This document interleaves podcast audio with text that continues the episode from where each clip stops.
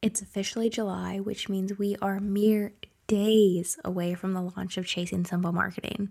Right now, I am eating, sleeping, daydreaming, all things book launch, so I thought it would be fun to come back in with another read of a chapter.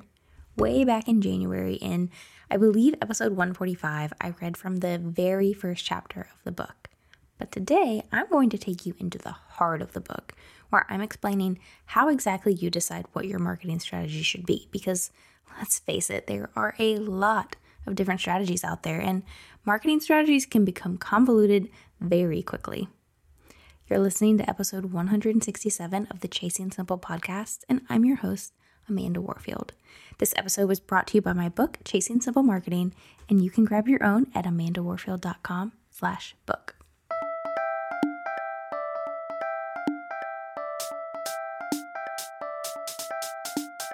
How do I find time to create content without overwhelming myself? Where should I even be showing up in my marketing? How do I come up with fresh content ideas? Where should I be focusing my marketing efforts? What is lead generation, anyways, and how do I do it? Are launches still a thing? And most importantly, how do I put it all together to market my business strategically? Can I really grow my business without spending all of my time marketing? These are some of the questions that float around in your head when you think of marketing. Welcome, friend.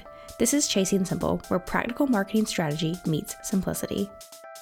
I'm your host, Amanda Warfield, simplicity focused content marketing and launch strategist, speaker, educator, and author of Chasing Simple Marketing. I traded in my classroom lesson plans for helping creative entrepreneurs sustainably fit marketing into their business without it taking over their business so that they have time to grow their business, take time off, and live the life they dreamed about when they first decided to go out on their own. When I'm working, you can find me working with one on one clients, such as The Contract Shop and Rebecca Rice Photography, on their marketing strategy and copywriting, or helping my students simplify their marketing and launches. And when I'm not, you can find me spending time outside with my husband Russell, reading in our hammock, watching Gamecock sports, traveling, or forcing our cats to snuggle me. If you feel overwhelmed by marketing, you aren't alone. Many entrepreneurs find marketing frustrating, overwhelming, and simply an obligation. They know they need it, but they don't enjoy how easily it can suck up their time when what they really want to be doing is the thing that they started their business to do.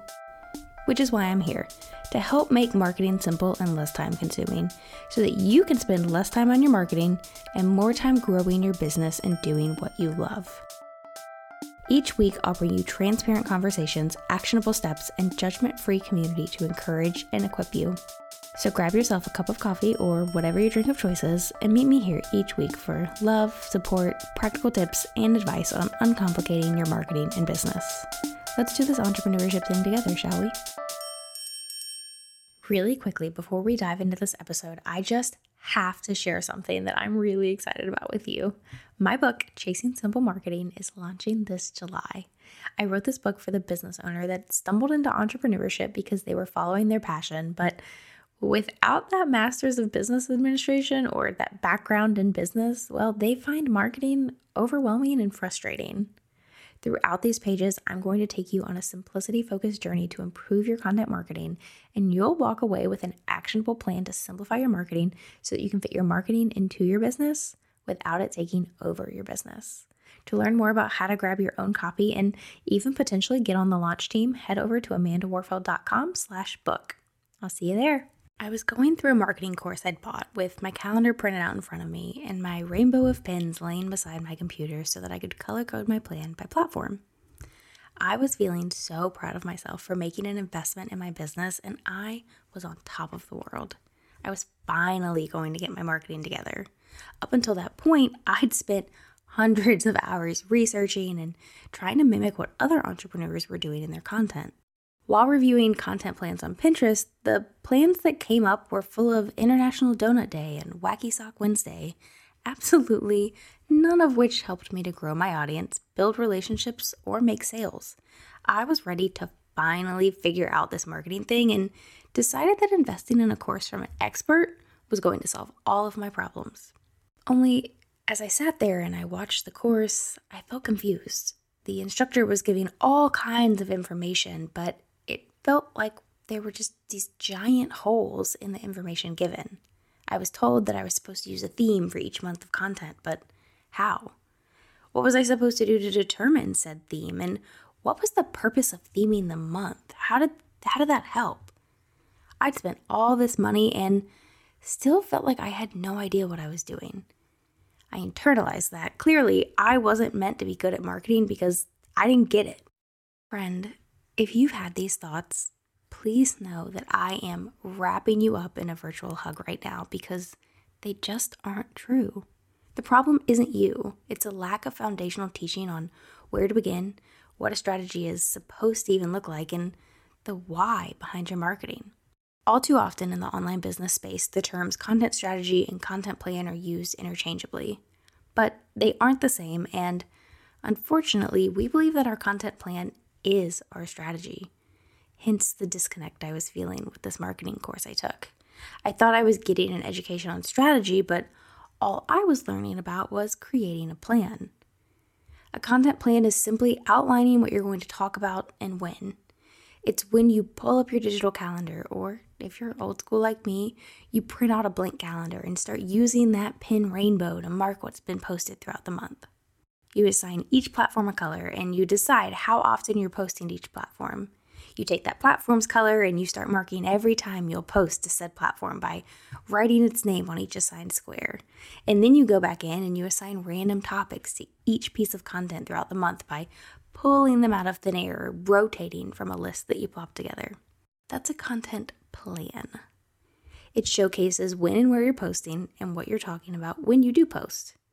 A content strategy, on the other hand, is your overarching guide to what you're going to create based on data and goals.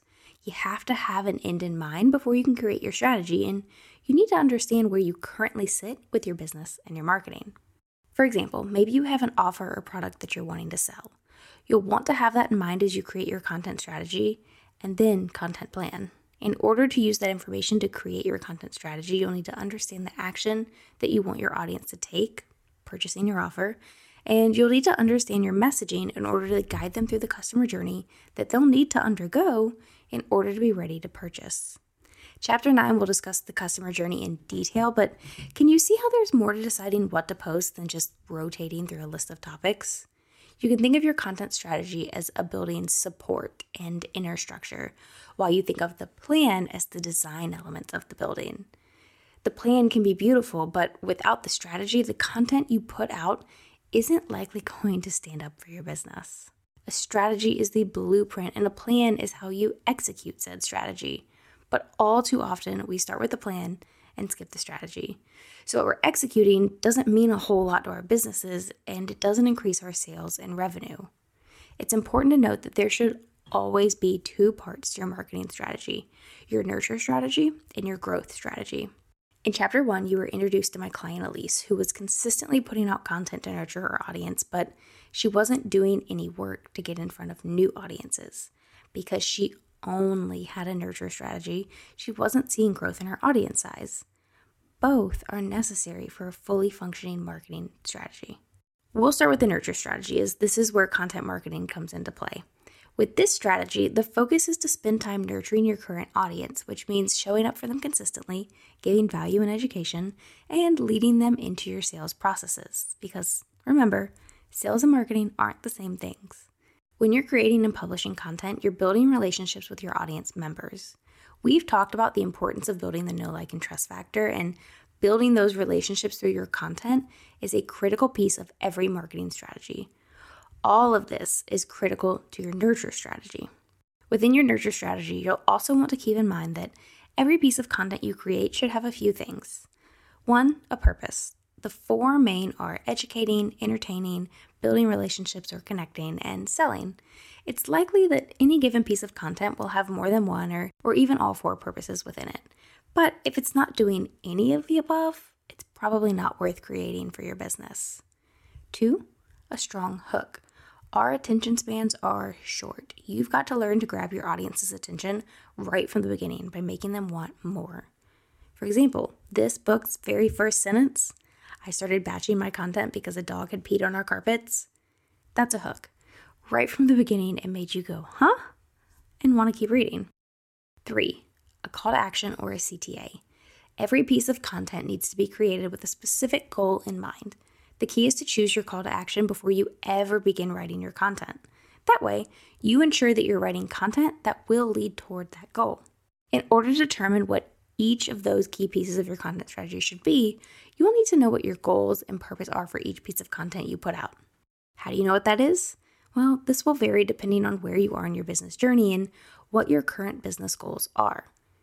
At first, it may simply be to educate, get your ideas out there, and build relationships. Then, as you become more concrete in your business and have offers to sell, it'll be to sell that offer. Later, you'll be focused on scaling and really getting people into your email funnels.